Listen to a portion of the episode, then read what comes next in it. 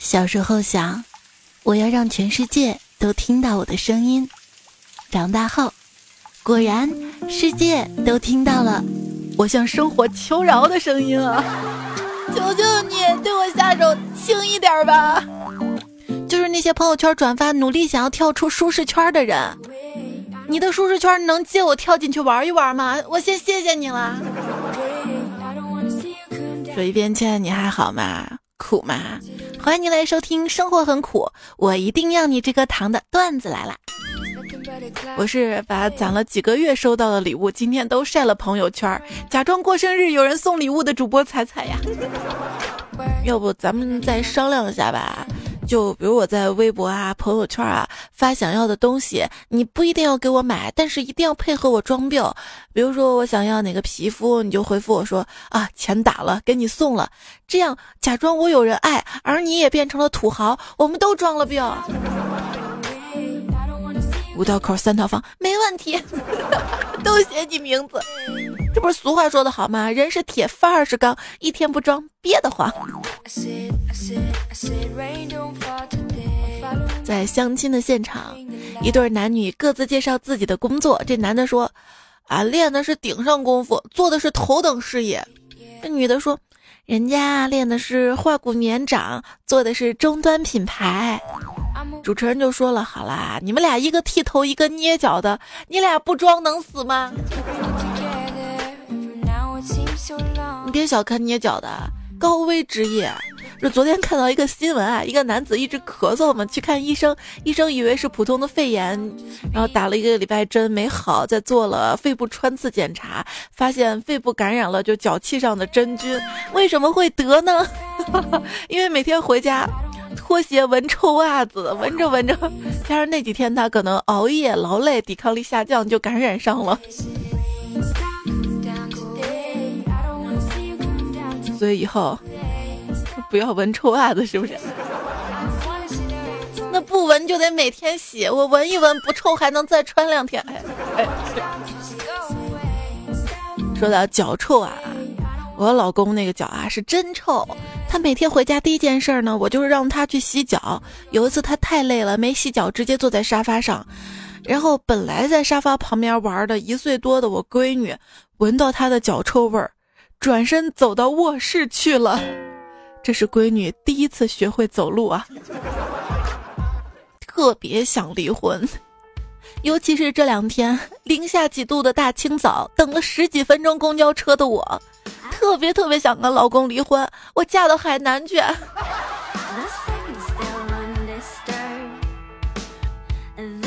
什么是冷班族呢？就是气温较低的时候上班，在气温较低的时候下班，上班时也感受不到什么温暖的人啊。上班啊，你看每一个工工整整卡着时间点上班的人，要知道他到班的前1秒钟都是猴急白脸的。今天你能侥幸，明天呢？我们为什么焦虑呢？总是在网上看到那些抛下你的同龄人怎么，可是要知道那些抛下你的同龄人其实欠着你199的共享单车押金。小黄车押金不能退，就问律师朋友这种情况可以起诉吗？朋友跟我说了一大堆，最后总结呢就是说，一般人不较真，较真的付不起律师费，能付得起律师费的又不骑这个车，除非是集体诉讼，但集体诉讼这样的案子没有利润，没有律师愿意接呀。那有没有律师朋友，你的共享单车押金要不回来的？有些人就喜欢翻旧账，去年欠他的钱，今年竟然还好意思找我要。我不想欠你的，你泼我的冷水我都收集了，我煮沸之后给你泼回去。那谢谢啦，你放到暖水袋里给我，我正冷着呢。这么冷的天啊，真的是财神来我家敲门我都不想去开，何况这个查水表的。这世界哪有什么岁月静好啊，只不过有人在你看不到的地方背负着南方的名头，承担着北方的寒冷啊。你看啊，我在北方的暖气房里光着腿，他在南方的艳阳里露着背，你在不南不北的包邮区冻成鬼。南方人说室内冷，我说这个问题很好解决啊，铺上电热毯，回家之后就钻被窝。有人立刻反驳说那不行，咋了？这被窝里有老婆，她会趁机收作业的。活塞运动做工，靠运动去弄。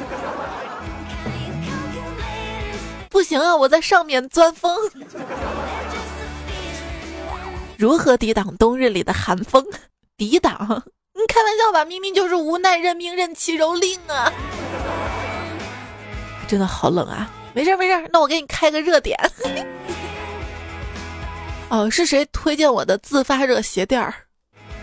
我疯了，我烫得在街上跳舞。暖你的人可能也会伤你，就像热水袋会把你烫出水泡一样。那也强过冻死啊！就是这天，暖水袋在外面放一会儿就冰了，好吗？冬天的酷刑有哪些呢？手机边前你能想到吗？今天留言里可以说说看啊，你认为冬天里的酷刑有哪些？我觉得啊，有冷水洗手，洗澡打沐浴液的时候，早上的闹钟声，雪球塞脖子后。你们这都不算什么，最悲惨的是没有对象，自己抱着自己取暖啊，然后发现太胖了还抱不住是吧？每个深夜我都用温柔的宇宙来满足自己。什么情况啊？不是那个手不是手，是温柔的宇宙，我这颗小星球就在你手中转动。我小时候还是太单纯了，听这首歌居然没有发现深层次的含义啊。我有2颗小星球，你要转哪颗呀？冬天里什么东西都会对你撒谎，对你唯一忠诚的还给你温暖的那是被子啊。对，上期节目开头不是说了吗？欢迎你来收听《欢乐速冻》，分量最重的段子来了。一心才跟我说，巧巧你应该说《欢乐速冻》被子最重。我说我家被子不重啊。他说那是你没有在真正寒冷的南方待过。我从来没有低估过被子的重量，不管在哪里，早上它都可以把人紧紧地按在床上，起不来。现在能让我早起的大概只有年终奖的期许了吧？哎，你们年轻人到底需要多长的睡眠时间啊？再睡5分钟。哎，说好再睡5分钟，起床时为什么就已经到中午了？这是神秘的时间穿梭术啊！包括玩游戏也是嘛，说是做一个任务然后就睡，想着做个任务点2下就好了。结果不知不觉啊，半个小时过去了，1个小时过去了，神秘的时间黑洞啊！都怪地球转得太快，一天24个小时哪够呀？你为什么总是12点以后睡呢？那是因为我想活到明天。不想买养老保险，当然是因为我觉得自己根本活不到我能领钱的那个年纪啊。活着太不容易了，不瞒大家说，我现在就已经想去养老院了，我怕以后没机会体验。我小时候还有个梦想啊，就是想拥有一台轮椅，这样就不用走路了。一直想去玩，可是没有钱。今天去 KTV 随便挑了个包厢，推门进去说我是隔壁的，玩大冒险输了，惩罚我就是过来唱首歌。结果就这样唱了20几个包厢，还免费喝了好多酒，还有人过来搭讪呢。你有多久没有去 KTV 了呢？也是现在朋友能聚在一起越来越难了。在家唱歌吧，一大清早我就在家唱爸爸的草鞋，我爸听到了就问你在干什么呢？我说爸没什么，我信了你的鞋。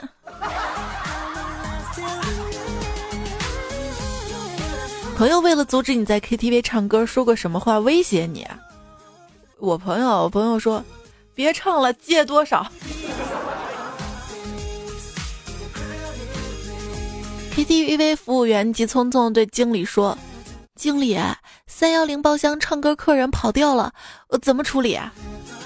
经理爆了个粗口：“你这是闲的DT啊！我们又不是开音乐学院的，客人唱歌跑掉关我们屁事啊！”我是说没买单。现在记忆力是越来越差了，但是每个月花呗还多少，京东白条还多少，信用卡几号账单日，几号还款日，还有别人欠我的钱我都记得清清楚楚的。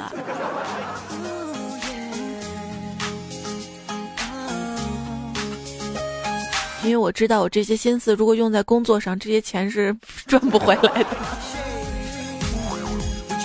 你别看有些人表面开着豪车，其实在车里穿羽绒服不开暖气省油费呢。别看有些人现在混得风生水起的，小时候还不是跟我一样没钱。人家不是没钱，人家是没意识到自己有钱，跟你不一样。说王思聪整个青少年时期跟大部分青年并不二致，他在16岁之前根本不知道家里有钱，到了16岁才知道家里很有钱。他跑去问父亲王健林求证，父亲回答说：“哇，这都被你发现了。”当时看这个新闻还以为说王思聪16岁之前不知道自己家里很有钱，他一直以为所有人跟他一样，家里都是豪车豪宅，存款好几个亿呢。他16岁发现家里有钱，我都30了还没发现。哎，我爸妈可真会藏钱啊！其实10几岁那年，我爸跟我说过：“宝贝儿，你爸爸并不像你想象中那么穷。”我压抑住内心狂喜问道：“难道你是个隐形富豪？”他说：“不，我不是你的亲爸。”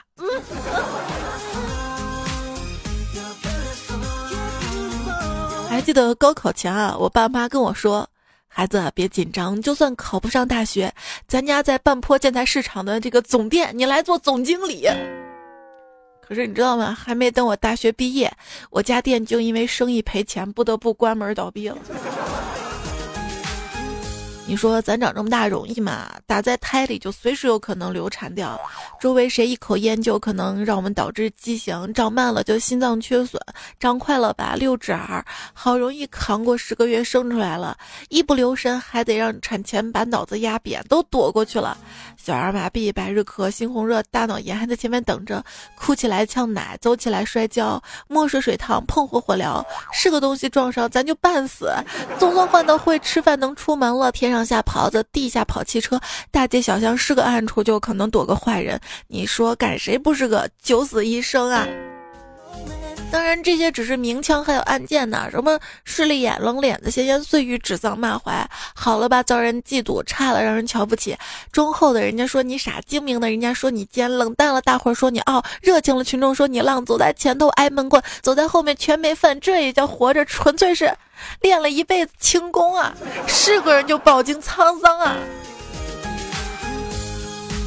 你说谁不是从一个心地善良的孩子被现实折磨成了一个心机深重的疯子？40而不惑的解释就是一个人没有疑惑的意思，而是搞不明白的事情也不想再绞尽脑汁去搞明白了，故称不惑。现在回想起来，其实我在10几年前上学的时候就已经不惑了嘛。你说甲方去考试 A、B、C、D 4个选项，他最不可能选啥呢？最不可能选 B， 因为他们心里没个 B 数。人丑就要多读书，这句话不是说读书可以改变什么，而是因为你没有恋爱可谈，只能靠读书打发青春呐。相比捧着书学习，我更愿意边玩手机边担心要怎么通过考试。对，紧张归紧张，手机也不能放下。玩着玩着我就发现了很多上分秘诀，就是前一天晚上早点睡，第二天6点起床打王者排位，这时候很多熬夜狗已经困得懵逼了，而你精神抖擞，胜率可以提高20%呢。也就是想想没有实践啊，因为我起得来嘛，上闹钟，闹钟不是叫我起床的，是提醒我再睡5分钟的。想到明天早上要早起上班，就从熬夜变成了提心吊胆的熬夜了。请珍惜每一个在冬天陪你打游戏的南方人好吗？坑了不要骂他们菜，你永远不知道他们的手放在0度的空气里到底承受着多大的痛苦，别让他们心里也蒙上痛苦的阴影好吗？我这个人啊，自制力很强的，有些事儿不到万不得已绝对不会去做，比如起床。iPhone 处理器的性能按照现在每年翻1倍的节奏，是不是很快就可以赶上甚至超过台式电脑的处理器了呢？我小时候总觉得过2年我就能和大我2岁的哥哥一样大了呢。按照我的经验吧，一个有交流功能的网站，如果没有人约束，都一定会自发的向开车网转化。但是万万没有想到 P 什么什么 HUB 这样一个开车网站，竟然会反过来自发向综合视频网站转化。后来想一想，这个也挺有道理的，这人生不就这样嘛？小时候多单纯啊，慢慢长大之后就想一些呜呜的想法啦。这是我10年前，搁到现在让我去想，没劲儿。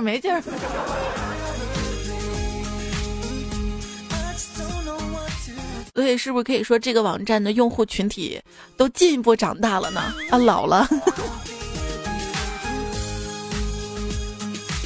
现在很多的相亲网站啊，也慢慢的不行了。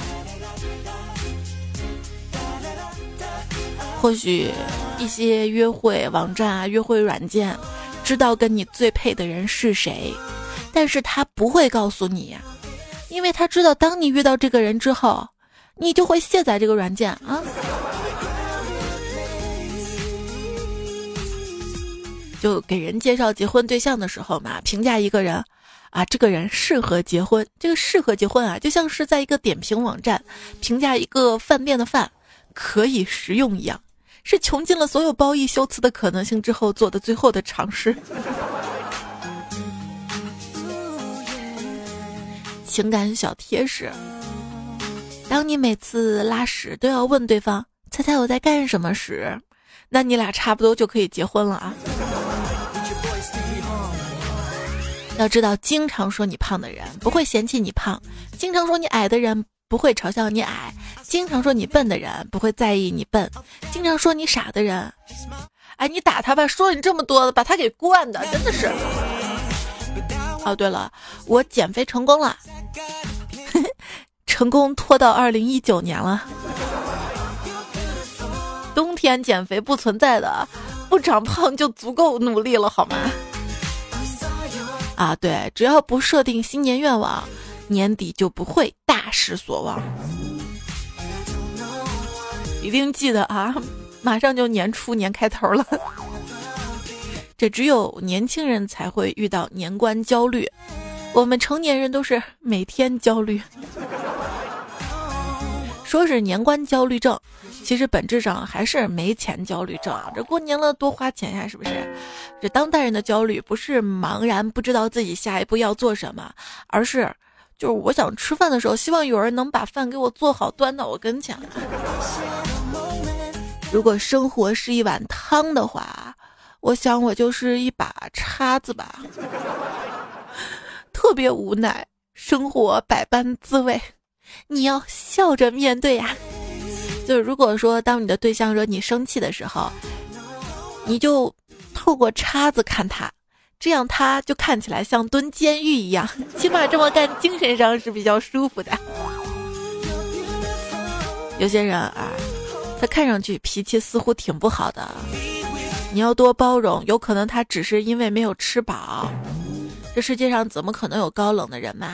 这大冬天嘛，你把他扔在外面，放个火炉子，你看他去不去取暖。像女孩子其实都是很大度的，只要你认错态度足够好，哪怕你什么错没犯，他们都能原谅你的。好，是我的错，行了吧？这句话男孩说代表这事儿完了，女孩说代表你完了啊。当然有人说跟女孩吵架不要轻易的认错，不然女孩还没有过瘾，战争就结束了，意犹未尽的她还会想方设法找你的茬的。那我怕他不理我。女孩不理男孩，男孩表面着急，其实内心已经想好了等下选哪个英雄。说长得丑的女孩子撒娇的成功率其实比长得漂亮的女孩子要高。想象一下，同样一句人家想要那个衣服了啦，如果漂亮女孩子说男人一定会觉得好可爱呀，还想多看几眼，你再多撒撒娇。如果是丑女孩呢，男生一般都说想求你别说了，赶紧给你买完拉倒吧。都说撒娇的女人最好命，我不会撒娇，有人就教我嘛，那你连续快速的说10个不要，就巧妙学会了卖萌，是吗？不要不要，再快点，不要不要不要，再快点 biu biu biu。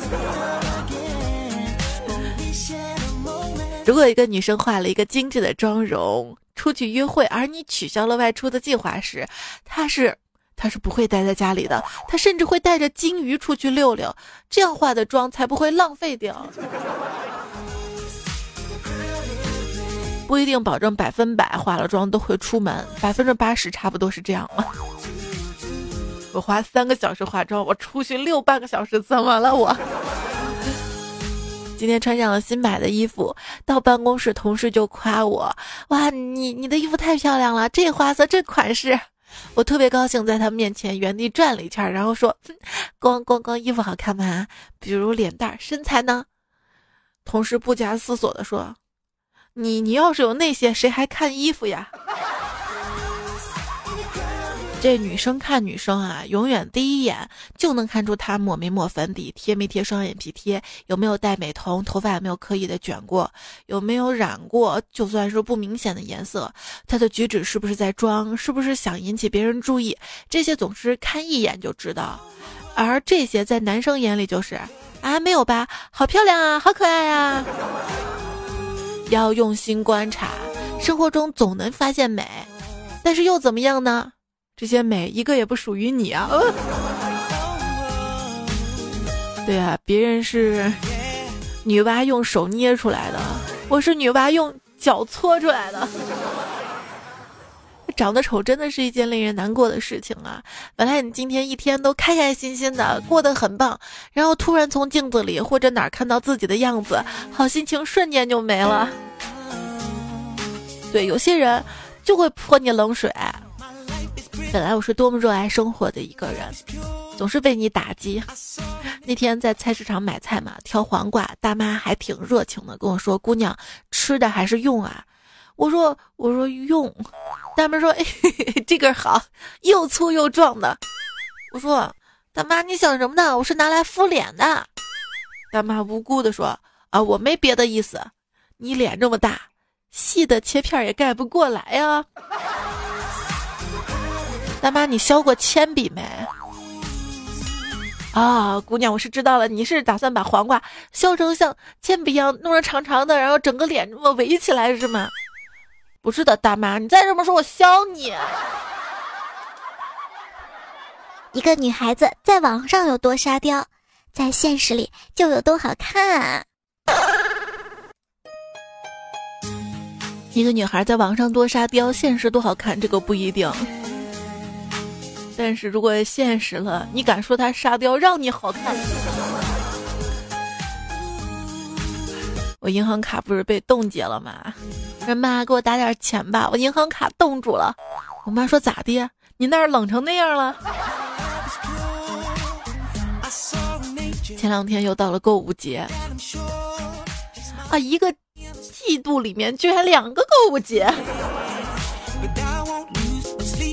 有钱的人在淘宝，没钱的人在逃避呀。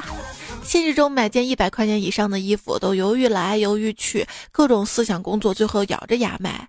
到网上什么会员、什么活动、什么促销，这花起来感觉好像钱都不是钱一样的，痛感降低了嘛。东西价格贵不是东西的错，衣服不好看不是衣服的错，食物热量高不是食物的错。是钱包的错，钱包里没有钱叫什么钱包啊？哼，还得我努力去赚，一点都不争气。希望钱包你快点长大，成为能自己生钱的钱包。我连买钱包的钱都没有。朋友跟我说，哎，你知道我多烦人吗？一个月挣3000块，却抽着50块钱的烟，别人都说我真败家，真浪费，可是他们一点都不懂我。这是我爸给我的呀，给我的呀。老板的儿子说。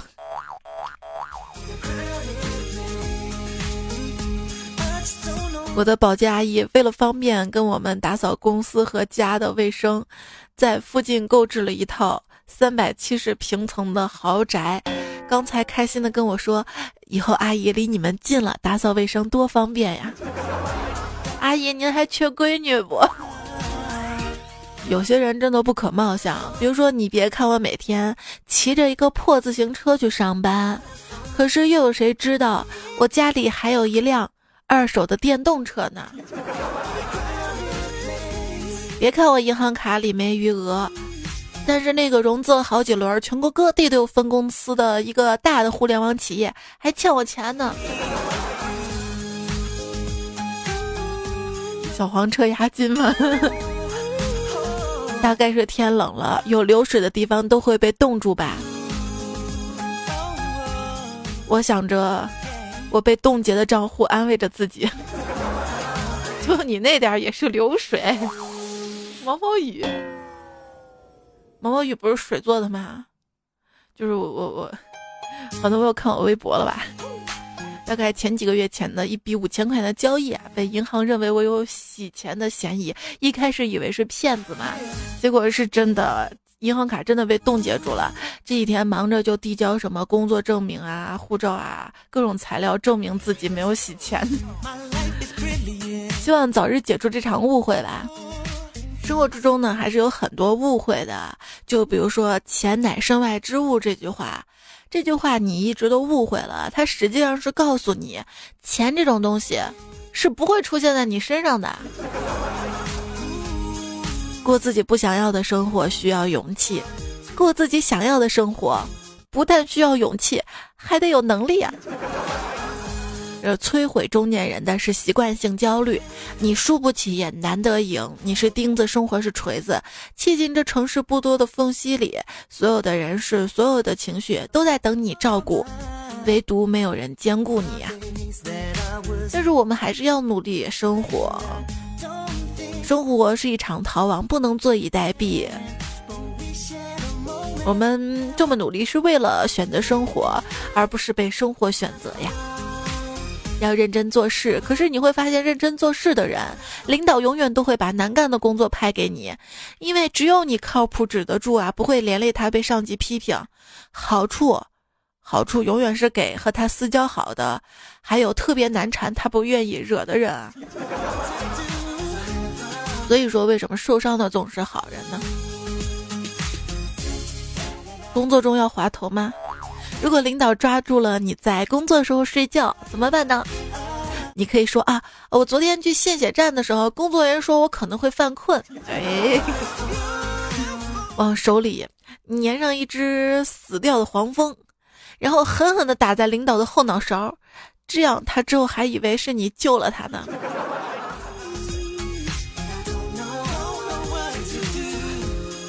你的生活怎么样呢？接下来呢，我们来看大家的留言啊。曲行夏之城说，霉运向西飘，一生无水逆，手指拨一拨。但你后面没说拨啥了，是饭粒儿吗？昵称酒后打车这位朋友说，开头说的脸上没饭粒儿，还是粪粒儿啊？那还是饭粒儿的几率大一点，粪粒儿不是说的好像是在我头顶拉屎吗？可是生活有时候远比有人在头顶上拉泡屎还要讨厌啊。于贤贤说，2倍你开玩笑的吧，这几天才等到一期，我舍得2倍听吗？我以为你这就跟我追剧一样的。淡然留了个言，特别好玩。彩彩啊，所谓的彩蛋就是迷你彩吧。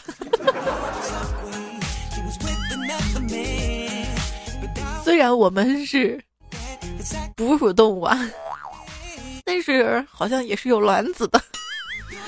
半存方才我跟你说个段子吧，我大闺女七夕节出生的嘛，小名就叫七七。小闺女今年4岁了，有天问我姐姐叫七七，我是不是叫六六啊？我说乖，六六不顺口，你呀小名就叫六六六吧。每次有人问她小家伙你叫什么，她都会自豪的说我叫六六六。真事儿哟，这很溜哈。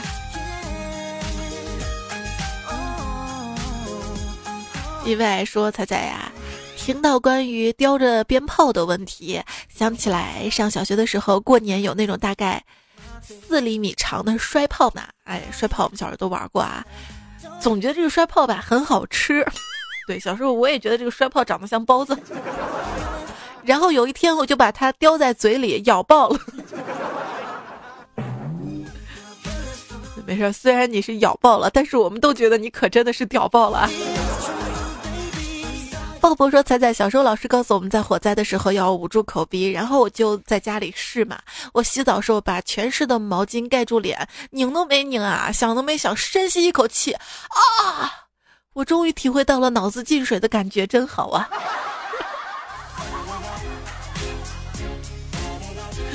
前阵子不是也是鼻炎嘛，有段友推荐我用洗鼻器来洗鼻子。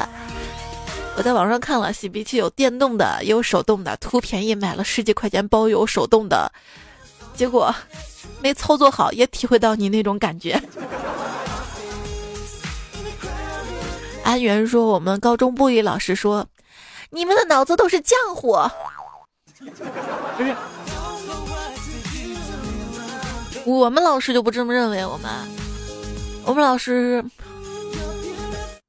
在我们跟前都戒烟了，说怕把我们这帮草包给点着。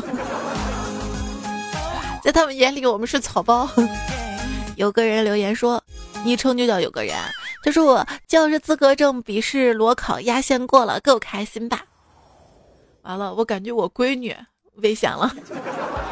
如果你遇到她，记得放她一马。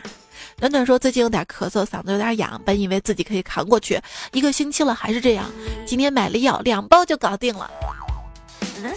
大概就是你用这2包药成功的吓唬住了病毒吧。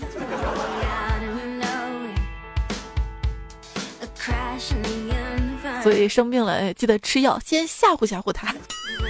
但是我生病吃好久药都不管用，大概是病毒已经不怕我了，不怕药了。郑旭南说，彩姐，我刚做完阑尾炎手术，总共拖了7个月。手术清醒之后，医生跟我说，丫头你真能挺啊，拖了这么久，现在肚子里还插着2根管，特别疼。突然看到你更新，听你声音，感觉心情好多啦，谢谢你彩姐，在我最难受的时候陪着我。所以说听了段子能忘记疼是吧？这波硬广。各位小伙伴们啊，希望能一直陪着我，就算在段子来了不更新的日子里面，还有微信公众号陪着你哈。我的微信平台呢是彩彩，才是采访彩，搜索框直接输入这2个字，然后搜索，看到公众号订阅号加我就行了，没有加微的那个。然后对话框每天回复晚安，都会有个语音晚安跟你说，本来想说陪你到天亮的，我想想不可能。话不能说太满了，除非你反复播放。迷途说，如果我们能相遇，我希望是雪天，让我陪你一次白头。没关系的，我们在工地的那个石灰边相遇也是可以的。飞机场了吗说，绝地岛跟召唤师峡谷都已经相继落雪了，哈尔滨还没有见雪花。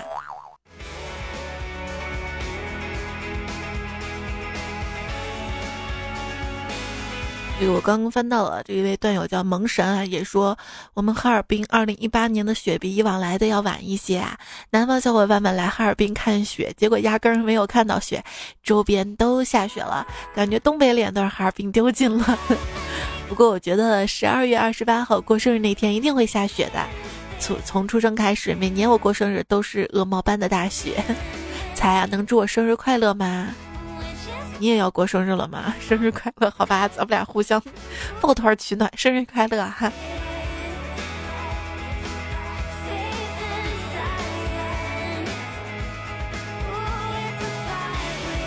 李副长说，我们广东都下雪了，我想坐飞机去杭州看一下断桥残雪，朋友们都拦着不让我去，说只能看到断桥，看不到雪啦。没事儿，你一个礼拜不洗头试试，在断桥边挥舞着头发，摇着头。据说我也是广东的，现在这边好冷啊，已经冷了1个星期了。我上班都穿着4件衣服，2条裤子。希望下期节目读我的评论。还有我女朋友叫我带她去有雪的地方旅行，哪里雪最多呀？只要头上有头皮屑，哪里都是雪乡。不是问题，大家都说广东冷嘛，但是我还收到一个段子啊，说请尊重下广东的天气，不要随便穿一件短袖 T 恤在外面跑，毕竟是冬天。就是那边天气到底怎么样啊？我闺女现在就是98厘米嘛，还差一点点到1米嘛。我看到就是广东那边有个就是长隆那个乐园嘛，1米以上就要买票嘛，1米以下免票嘛，就挺想带他趁这段时间去逛一下了吧，然后告诉我天气怎么样了。其实现在有点不太想去了，因为我还听说就生日这天他家门票还打折嘛，可是我现在生日都过了，拖延症让我省钱。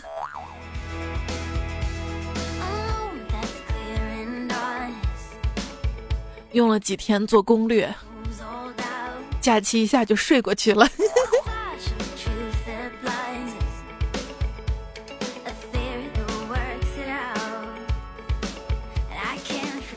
菲尔说，最近不是天冷嘛，一直在加被子，可是还是睡着冷，我就让老妈把家里最厚的被子拿出来，谁知道老妈冷冷说了一句，要啥被子啊，一个人睡就是冷，我跟你爸一起睡挺暖和的呀。然后单身的我带着拔凉拔凉的心钻到被窝里面，拔凉拔凉的被窝。没事，你可以戴耳机暖一下。然后再摸摸手机发烫吗？佛系中年人说，我老婆整个冬天每天睡觉之前都会用我的大腿夹住她的脚，夹暖和了就把我一脚踹到一边去。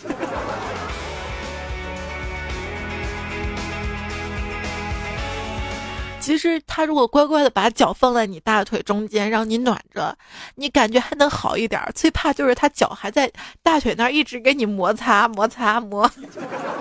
你想睡睡不踏实，你知道吗？睡不。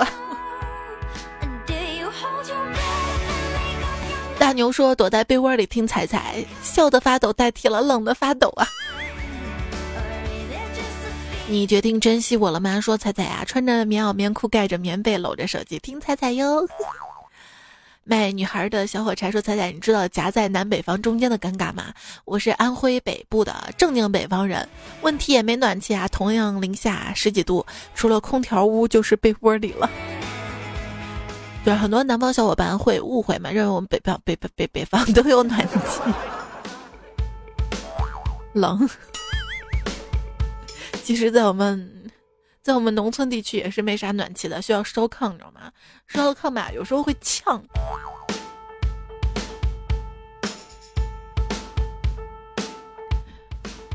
燕草清桑说，北方交暖气费，南方开空调或者电暖气也需要电费。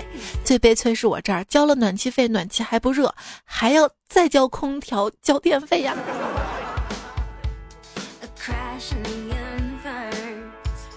只为你发光发热说，南方为什么要用小碗吃饭啊？去女朋友家做客，没想到未来丈母娘做饭那么好吃，现在已经吃了6碗了，还没有吃饱，要不要再去盛啊？好纠结呀。纠结啥？既然锅里有就去盛，知道吧？既然都已经准备到那儿，都做了，你不盛，丈母娘会说，哎，吃，不然就浪费了。我不知道别人怎么样，反正在我家是这样的。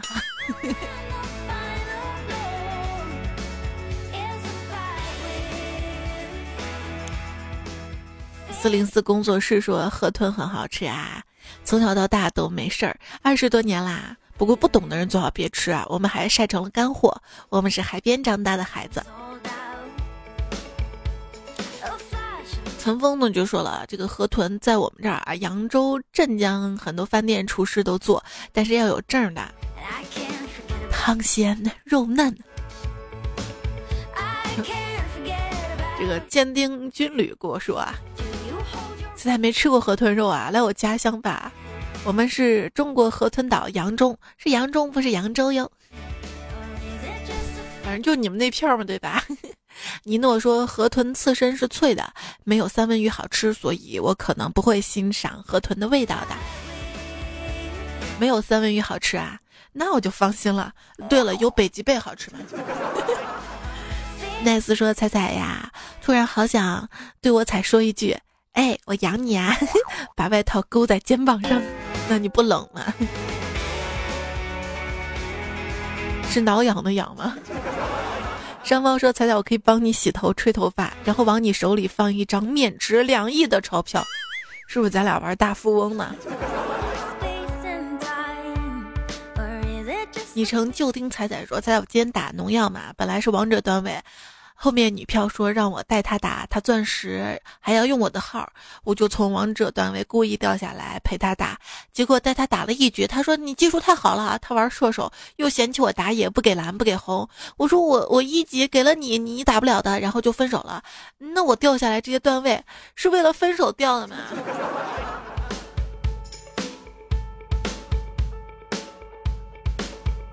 就是没有女朋友没关系。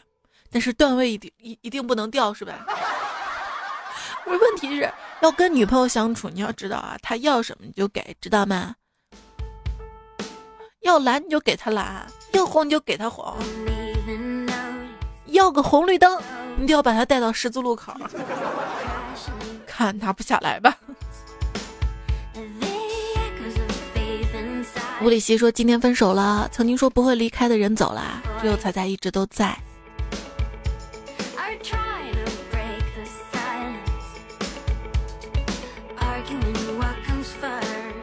一周也不会来太多次，背不住。哎，这位昵称叫金口佳音，他说不知道能不能看到这条评论啊，我怕最后一次听你节目了，那我不读了，最后一次了，你都听不到我还读有什么意义啊？他说就在昨天我老婆大发雷霆，说我迷恋你，不关心她，还说我会不会听不见你的声音就睡不着，非要把喜马拉雅给删了。我向他发誓不会的，他要我表忠心，删了 APP。 我已经在客厅睡了2天了，说什么时候删了就能睡床上，怎么办？彩彩，鱼和熊掌不能兼得呀。我跟你说段子肯定是编的，怎么可能啊？那有些人就是玩农药一天到晚玩，或者玩一些游戏，他老婆都不管，你就一周听了几次我节目。再说睡沙发，你就是不听我节目，你就不会睡沙发了吗？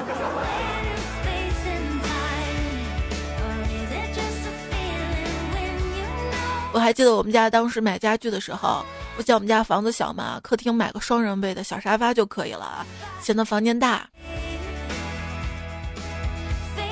我老公一力阻止，最后买了个大的。我现在才知道他特别有先见之明啊。所以说如果再有下一次结婚啊装修的话，卧室里我就买小床。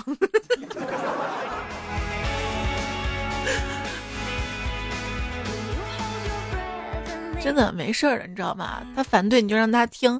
小妖娜娜说刚开始我老公挺喜欢彩彩的，后来我才知道彩彩，再后来我老公就慢慢不怎么听了，但是我仍然坚持听下来3年多了，现在晚上没有彩彩声音我就睡不着了，怎么样？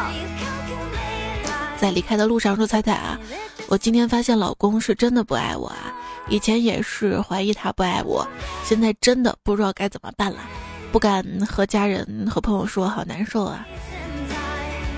那就不要跟他们说了，跟我说好了。这婚姻里仔细想想有几个是真爱的呢？也许结婚前啊恋爱好美好啊，但那个有可能是一时半会儿的那个兴起，一时半会儿的那种感觉，他可能不是真正的爱啊，但是沉浸下去了那种幻觉啊，即便是真爱啊，生活多厉害的卷儿啊，那么一点点爱情也搓磨的差不多了吧。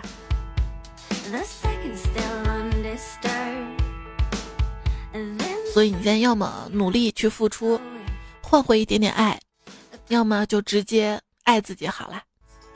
那我选择直接爱自己。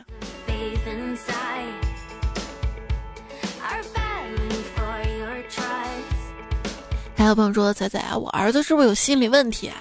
我今年38岁了，5年前离婚的儿子跟我，儿子今年14岁了，因为平时工作繁忙，可能疏忽了他，造成儿子内向的性格。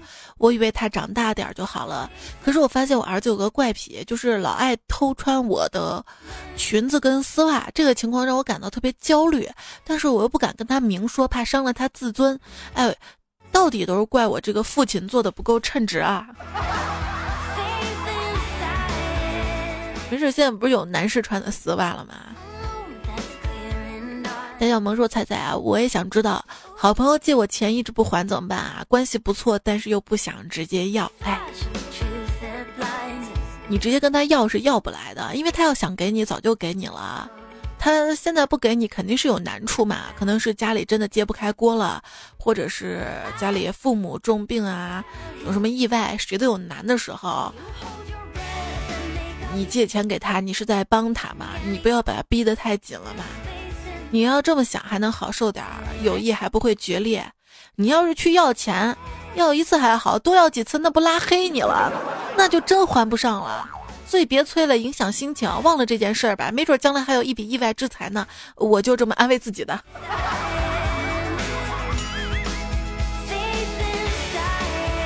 可乐说，我最烦的一句话就是好看的皮囊千篇一律，明明是极其稀少啊。那是因为物以类聚，谁让周围的人都是跟你一样丑的。